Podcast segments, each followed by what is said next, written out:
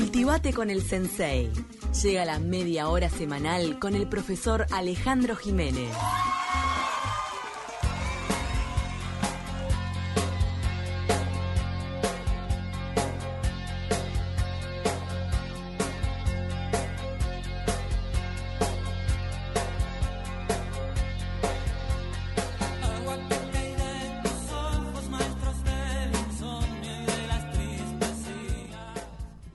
Tema para comenzar la columna del Sensei? ¿Cómo andan? Buen día. Eh, mm, ¿Qué maestro es Fernando Cami? Ay, por favor. Estaba viendo, bueno, este tema tiene 40 años, porque Fernando tiene 64. Lo entrevistaste hace poco, Cami, ¿no? Sí, El- es un adorado. El primero de agosto va a estar en el Sodre, además le pasamos Voy- el chivo a Fernando. voy para ¿no? ahí, ¿vos vas? Este, puede ser, sí. Es el cumpleaños de mi señora ese día. Sí, puede ser. Eh, Puede ponete. ser regalo, sí, ¿A sí, ella sí. le gusta Exacto. Cabrera? Sí, yo creo que digo que a los determinada generación nos gusta, o sea, porque hasta- hace años que anda en la vuelta. Hay gente que lo prejuzga. Perdón, ¿puedo decir que soy de las que no entiende su música del todo? Hay gente que... A ver, cuando dice agua que plancha tu pelo, el mejor encordado que tocó mi mano, es esa frase. él, él es muy poeta. Y el que dice agua que te desnuda todas las mañanas, por favor. Ay, mirá, se toca Bueno, el corazón. no, está emocionado. no, eh, realmente digo, o sea, eh, es un, un grande. Bueno, pero esto ¿Sabes para... Yo le dije, y se lo dije a él, Sí. a- eh, que la canción que escribió sobre Piazzolla, Sí, el sí. relato que tiene, Sí. es de esas que canta también como con una melodía Sí, mea... sí, sí, sí. eh, ¿Cómo se le puede decir a la melodía que usa Cabrera? Con su estilo propio. Sí, sí, sí, fue- Me hace llorar. Esa canción me hace llorar. Medio no he barroca, consumido capaz, tanto, seguro. capaz. Tengo- Este, Tengo que ahondar ese un que habla los, ah, le puedo decir que dice los inmigrantes bajaban de los barcos sí, esa es muy linda canción que la canta con Laura Canoura también en alguna Eh, de- depende cómo te agarre. Te tiene Este- como que en un punto de tu vida escuchas una canción y ¡pa! y te pega en la cabeza. Por eso te digo, tengo que consumir un poco más. Esto es para ambientar la columna de hoy que tiene que ver con ayer, 150 años de las aguas corrientes del Uruguay. O sea, eh, y eso, bueno, el 18 de julio del 1871, el presidente Lorenzo Valle, el papá de Don Pepe, ¿no? abre el grifo, el primer Valle presidente, además, abre el grifo en forma de T, que... Ah, ¿con un eh, té? eh, forma de T, no, forma de T, o sea, tenía la, la, la canillita, como quien dice.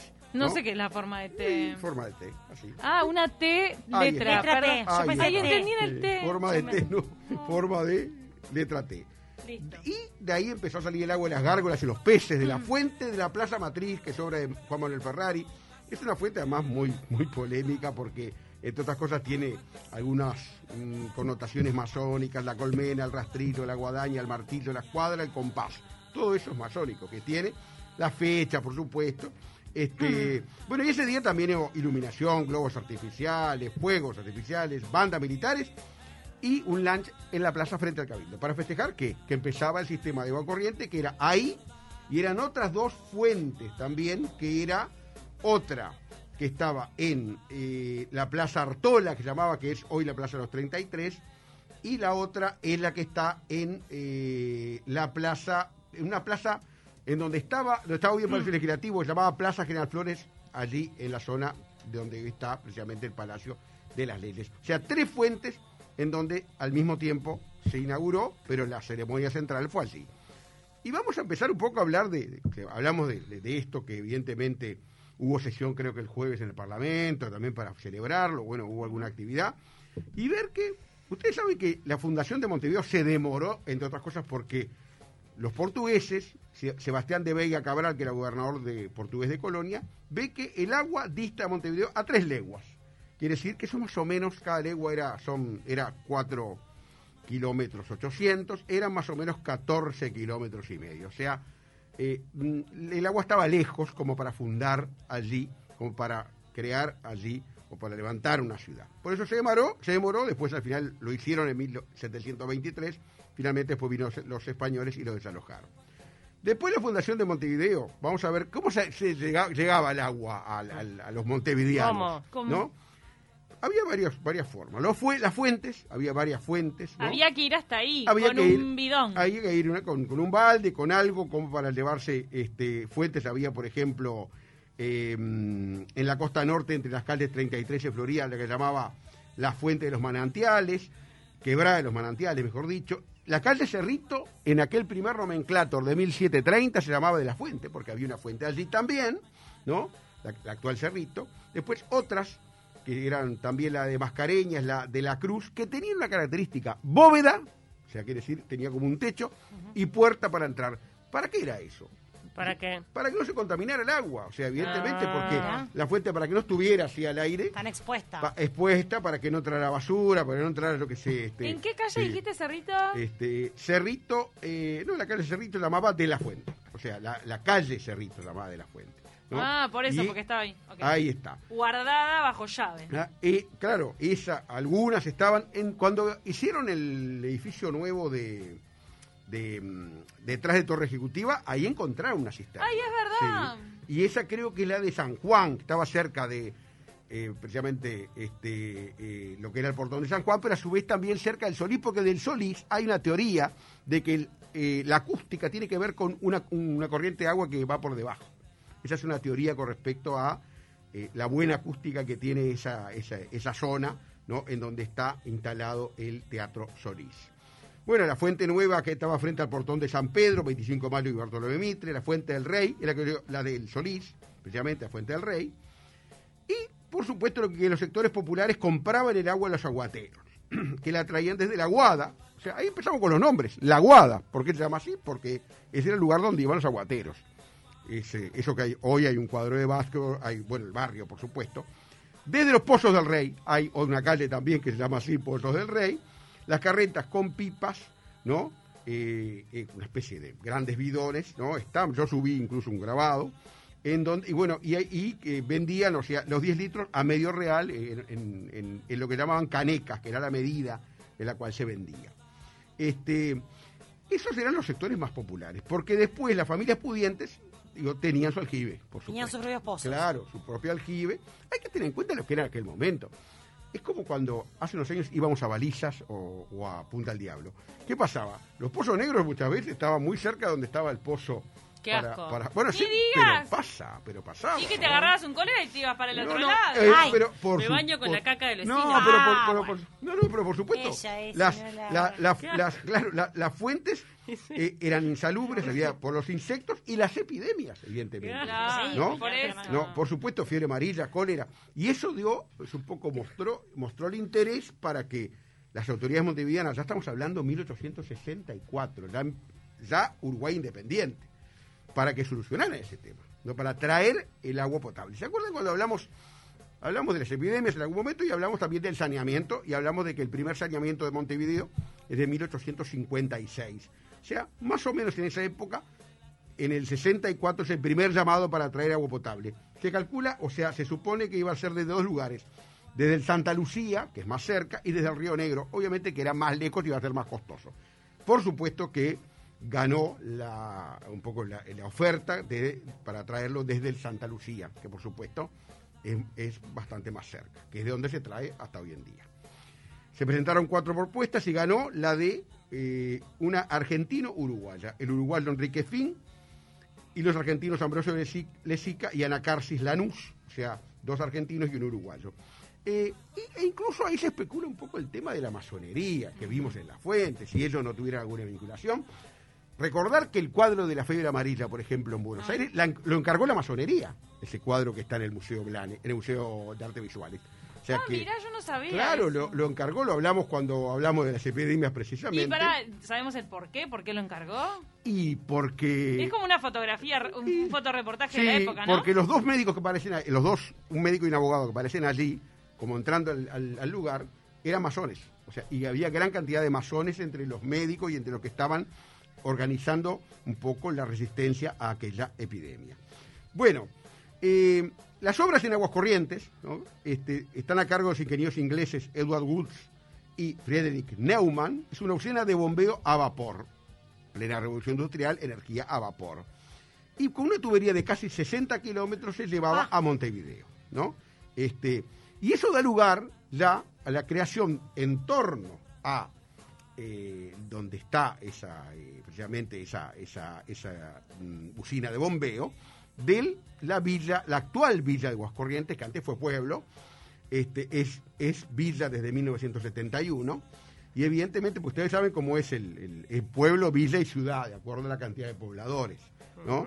Este, También está Paraje, Mm. ¿no? Ahora, Creo que sí, hay que ver la ley, sí, sí, los cambios que tuvo. Villa Paraje. Evidentemente, eh, hay un, supone un cambio. En 1872 se ponen ocho postes surtidores en este, Montevideo. O sea, ya de los tres primeros, en julio del 71 se pasa a ocho un año después.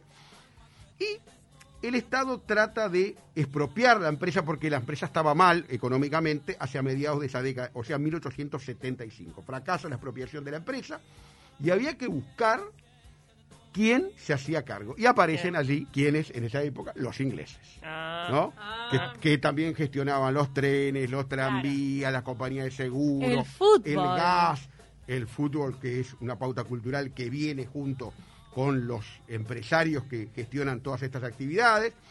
Y se crea la Montevideo Waterwork Company, ¿no? que estaba, ustedes saben que la sede es el actual, creo que un banco allí en Rincón y Zavala, donde todavía se mantiene, la restauraron, las Sí, letras. Rincón y Zabala, Rincón y Zabala. eh, ¿cuál está? El, Santander es. No, es el Scotia. Scotia, no me quería parece decir el el, Scotia. el nombre de bueno. la, la- Pará. la- la ah, empresa, ¿y dice pero- Water ahí?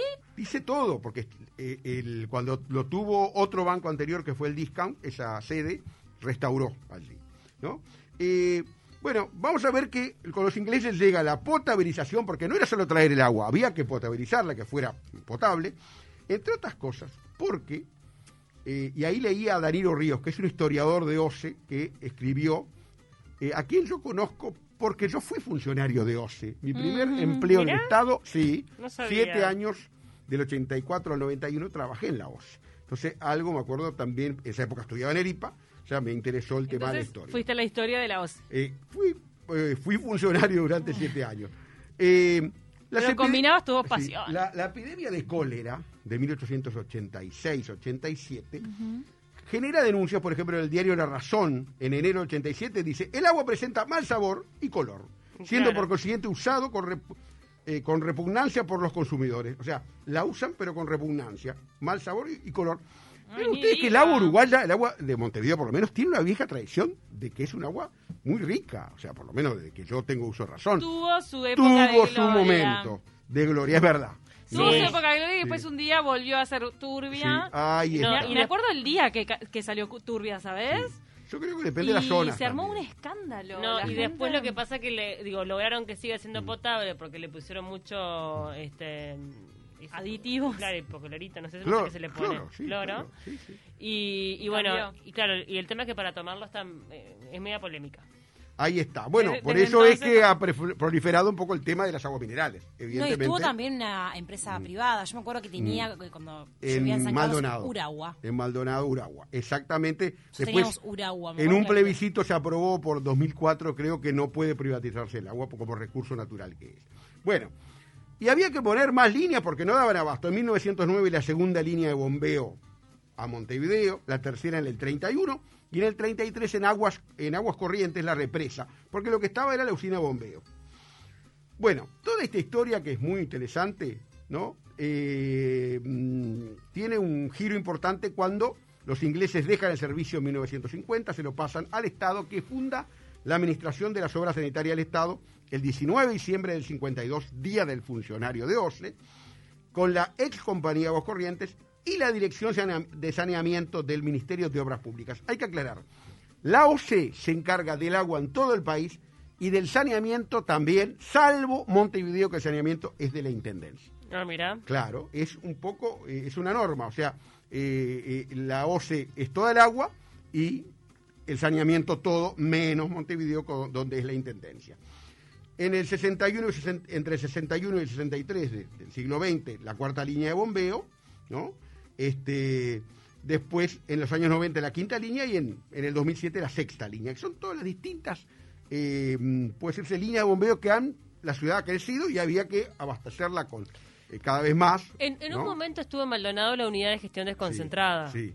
Claro, pero la unidad de gestión, eh, O sea, eh, en un momento creo que, por eso digo lo que decía un poco Mm. Tuque, que, que se privatizó, o sea, eso, y después eso, eh, por el plebiscito, se volvió a, Para a- atrás, volvió para atrás. para atrás. Digo, ahora hay un, está en la Constitución que no se puede privatizar el, ser- el recurso del agua. Bueno, vamos a ver qué es lo que hay hoy en Aguas Corrientes. porque estuvimos, estuve por allí hace un mes y algo, por un tema de trabajo. Y el alcalde de Agua Corrientes siempre Sí. está eh, denunciando el tema del agua. Sí, eh, que el alcalde no sé quién es ahora. En una época era un periodista que era Álvaro, Aquel, Álvaro era. Pero no, creo que no. No, yo creo, creo que no está más. No pero está más. Él era, fuera muy conocido porque siempre Sí. estaba hablando en contra de, Mm. de la calidad del agua. Ahí está. El, bueno, eh, la planta tiene un aire catedral de, de piso de Florencia, un aire renacentista, la- lo que es la, la sala de, de máquinas, grandes ventanales que tienen que ver con la revolución industrial. Y hay una casa que era la casa de los jefes, el jefe de la planta, una de esas casas con patio, con aljibe, o sea, todo un, un rectángulo en donde estaban las habitaciones de la familia. Y allí se generó en el año 2019 un centro de interpretación, les traje unos folletos que se querían ver también, se Ah, pueden ver, de esta, de, de lo que es el agua, de la historia del agua. Y ahí voy a, voy a destacar a, a- a ex compañeras de OCE que, que, que ha- trabajaron mucho en eso, como Adriana Marquicio, eh, Ingrid Grauert, que trabajaron allí en lo que llama el Comité de Gestión de los Bienes Históricos Culturales de la OCE. ¿no? ¿Es un lindo Sí. edificio? Yo nunca fui. Sí, es un edificio, es la antigua planta, se puede acceder, yo creo que los días del patrimonio. Eh, ¿Edificio de la OCE? Tal vez me mando en octubre. Aguas, Corrientes. Corrientes. ¿Vos Sí. fuiste? ¿Tú No, no, yo no, me estás- acuerdo. Creo que para alguna entrevista. 56 kilómetros de Montevideo. Creo. Bueno, si no te acordás, no es un lindo edificio, Sí, entonces. sí. Mm. Sí, no tantos edificios. Este, acá yo, lo creo que puse, no. yo lo puse en, mi- en mis redes, Sí. o sea, eh, eh, es un edificio, eh, este tiene un aire por- como de, de iglesia, con una gran torre, ¿no? Sí, Y- creo que es lindo. y dentro está este todavía aquel ese instrumental se usó digo hasta los 60 aproximadamente este y hoy en día eh, la idea es, es cerca de Montevideo incluso es a 56 kilómetros de Montevideo por la ruta 5 es bien bien accesible eh, Me encanta la- para visitarlo en el Día Sí. del Patrimonio. Voy Sí, a ir. Está abierto los días del patrimonio. Muy lindo. Está abierto y, por supuesto, ese museo que se llama Casa del Agua, que además me comentaron que está inscripto en, por la UNESCO con lo- en, en un registro de museos del agua a nivel internacional. O sea, muy interesante esto de tener este museo en el cual además se explica eh, cómo llega el agua cuando uno abre la canilla. Hay un programa incluso de la OCE que va a las escuelas y liceos que hace eso. Está O sea, bueno y les explica los, les explican cómo funcionan, creo No, que es muy también lo cierto es que pese a que a veces es cuestionada la calidad del agua, Mm. nadie en nuestro país se enferma por tomar agua, al menos no en el corto plazo. Después, Claro. a mediano o largo plazo, bueno, eso Mm. puede llegar a ser un tema más profundo y de discusión. ¿Purificador sí o no? Mm, Para mí sí. sí. Pero lo que creo es que tenemos este, una gran ventaja en nuestro país, porque la verdad es que tener tantas aguas superficiales aptas Sí. para la potabilización eh, Mm, es este, un tesoro que en los próximos años va a ser muy valioso en el mundo Sí. entero. ¿Sabes dónde hay una un muy buen... Bueno, el acuífero guaraní Mm. está abajo del Valle del Lunarejo, mi amor. Del Lunarejo, que parece que es como una esponja. Rivera. Sí, en, en Rivera y Tacuarembó parece que el agua cae Mm, entre, sí. entre los cerros Mm. y lo absorbe el piso de ahí, eh, del valle, y se mete para adentro y ahí está el acuífero. ¿Verdad?